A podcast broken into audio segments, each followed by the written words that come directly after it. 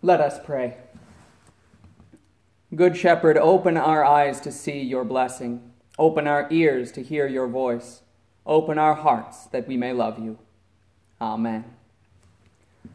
Dear fellow redeemed, grace to you and peace from God our Father and our Lord and Savior, Jesus Christ. Amen. The text for our meditation this third Sunday of Easter, Misericordias Domini Sunday, is from the book of Joshua, the 21st chapter beginning with the 41st verse. All the cities of the Levites within the possession of the children of Israel were 48 cities with their common lands. Every one of these cities had its common land surrounding it. Thus were all these cities. So the Lord gave to Israel all the land of which he had sworn to give to their fathers, and they took possession of it and dwelt in it. The Lord gave them rest all around, according to all that he had sworn to their fathers, and not a man of all their enemies stood against them. The Lord delivered all their enemies into their hand. Not a word failed of any good thing which the Lord had spoken to the house of Israel. All came to pass. These are your words, Heavenly Father. Sanctify us in the truth. Your word is truth. Amen. The history shows us the end of Joshua's career as shepherd of God's people. It's a culmination of extreme magnitude to Abram, God had said, I will give this land to your descendants. To his son Isaac, he had said, For to you and to your descendants I will give all these lands, and I will establish the oath that I swore to Abraham your father. And to his son, Jacob, God had said, The land that I gave to Abraham and Isaac I will give also to you, and I will give the land to your descendants after you. When the descendants of Abraham, Isaac, and Jacob were captive in Israel, God spoke to Moses and told him his intention. I have come down to deliver them from the hand of the Egyptians, and to bring them up out of that land to a good and spacious land, to a land flowing with milk and honey. The entirety of the books of Leviticus, Numbers, and Deuteronomy consist of these people traveling to the land that was promised. And the book of Joshua is entirely concerned with the conquest of that land, culminating in this moment when the land is finally divided and it belongs to the people to whom it was promised. The lesson that the Holy Spirit wishes to teach us in this text is that the Lord has kept his promises, and he always will. In this, he provides for both body and spirit. The Levites are mentioned here, the tribe from which the priests came. The entire tribe was itself composed of the spiritual teachers and leaders of Israel. And they received not a segment of that land like the rest of the tribes, but cities within the various regions, and a pasture land around those cities. That's what that common land refers to, the pasture land. That has to do with just about any livestock, but the root usually implies sheep. Consider the idea that these Levites were shepherds. God provided the lifestyle for the Levites to have that provision for daily life, for daily bread. But the shepherding lifestyle also emphasized how these Levite teachers would care for God's people. Today, the third Sunday of Easter is sometimes called Good Shepherd Sunday. That's primarily because the gospel lesson appointed for the day includes Jesus' words, I am the good shepherd. The good shepherd lays down his life for the sheep. He warns in those verses as well about the hired man who works for money and does not care about the sheep. He was speaking of the Pharisees, who thought only of earthly gain and the praise of men. Instead, Jesus is himself the true shepherd.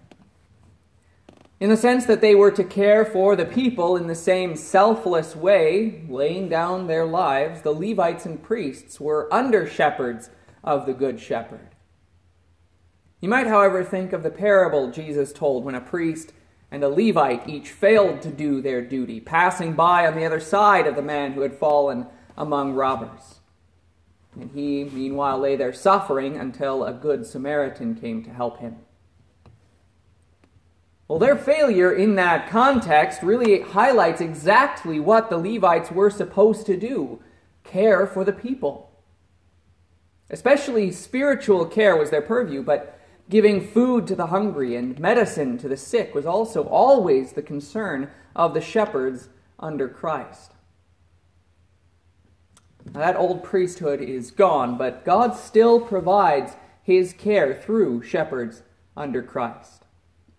As is highlighted when Jesus spoke to Peter, telling him three times, Feed my lambs, be a shepherd for my sheep, feed my sheep. And pastors, who are also called elders and deacons and bishops in the New Testament, are shepherds who dispense God's provision to God's people. And this especially comes through the means of grace. Whereas the priests and the Levites taught the law and demonstrated the scheme of forgiveness and atonement through the system of sacrifices, pastors today use the Bible, the same Word of God, and baptism and the Lord's Supper, all to provide the same atonement and forgiveness, all by the power of the Good Shepherd.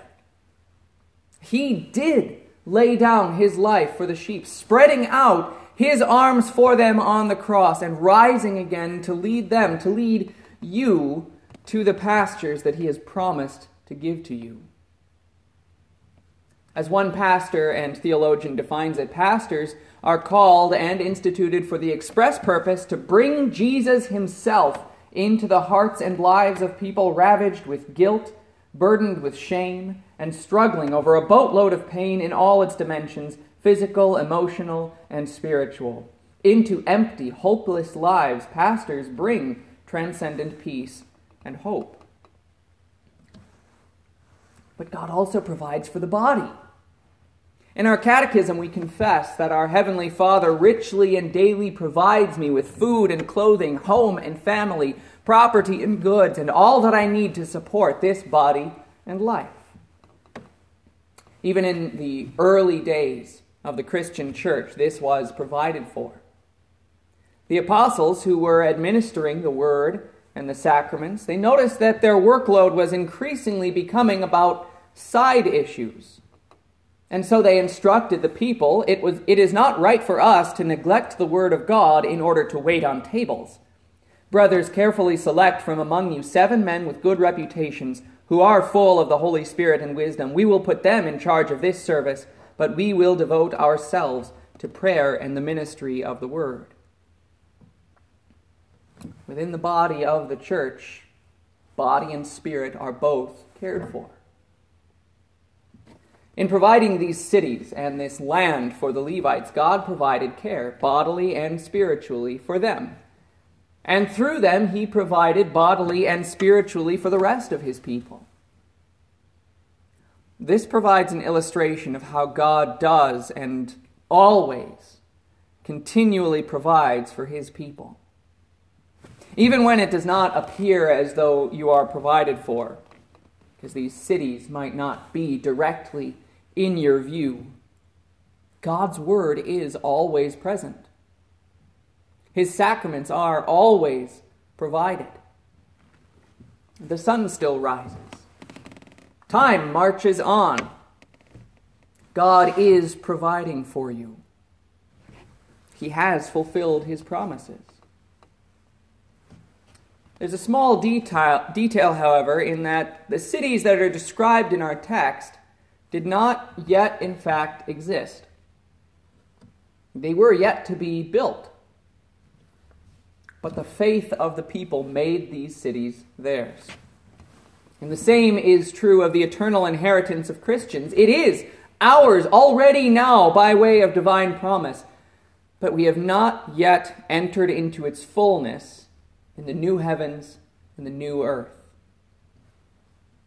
It is prepared, however, and it is promised, as Jesus will say to the sheep on his right at the last day Come, you who are blessed by my Father, inherit the kingdom prepared for you from the foundation of the world.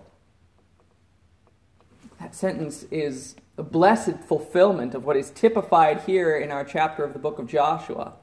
Not one promise out of all the good promises that the Lord had promised to the house of Israel failed, they all came true. We are in a period of waiting, waiting until the fulfillment of the final promises. The inheritance we are guaranteed. How do you know? Well, we already have this example from the Old Testament that not one promise God ever made was not fulfilled. And further, we have a down payment. When you heard the word of truth, the gospel of your salvation, and when you also believed, you were sealed with the promised Holy Spirit. He is the down payment of our inheritance until the redemption of God's own possession, so that his glory would be praised. You have God's Spirit. He was given to you in baptism just as assuredly as he descended on Jesus in the form of a dove at his baptism. He's given to you in the Word when it is preached and when you receive it in faith. He's given to you in the sacrament of the altar when you eat Jesus' body and drink his blood. By these means of grace, the Holy Spirit gives you his promise and renews it each and every day, and he strengthens your faith in it. It's easy to think, I hear that all the time. That's just spiritual stuff. It's all just really vague. But when we read this history from the book of Joshua, we see that the Lord truly delivers what he promises, not in vague and hypothetical ways, but in real, historical, geographical, flesh and blood ways. The land inheritance for his people in Israel is proof that the inheritance he has promised to you will be given to you. This Easter season, the resurrection of Jesus is the continued theme. It's not just a story that we tell our kids, it's not just a lesson in Sunday school, it's an historical fact. One man in the history of the world, under his own power, rose from the dead. He was also the only man in the history of the world who had never done anything wrong. The only one who truly shed his blood perfectly innocently. And in his own words, he did lay down his life for the sheep. His resurrection was for his sheep too. It was a demonstration in the first place that his promises will be kept but it's also the source of power for the word and sacraments. In that resurrection, you have power for eternal life by faith. It gives life, forgiveness of all your sins, and salvation. Return to your baptism this season, therefore, as Israel regularly remembered the crossing of the Red Sea and the connection with the sacrifice of the Passover lamb. You are awash in the blood of your Savior, and by this you know that God keeps all his promises now into eternity. Amen. Glory be to the Father, and to the Son, and to the Holy Spirit, as it was in the beginning, is now and ever shall be, forevermore. Amen.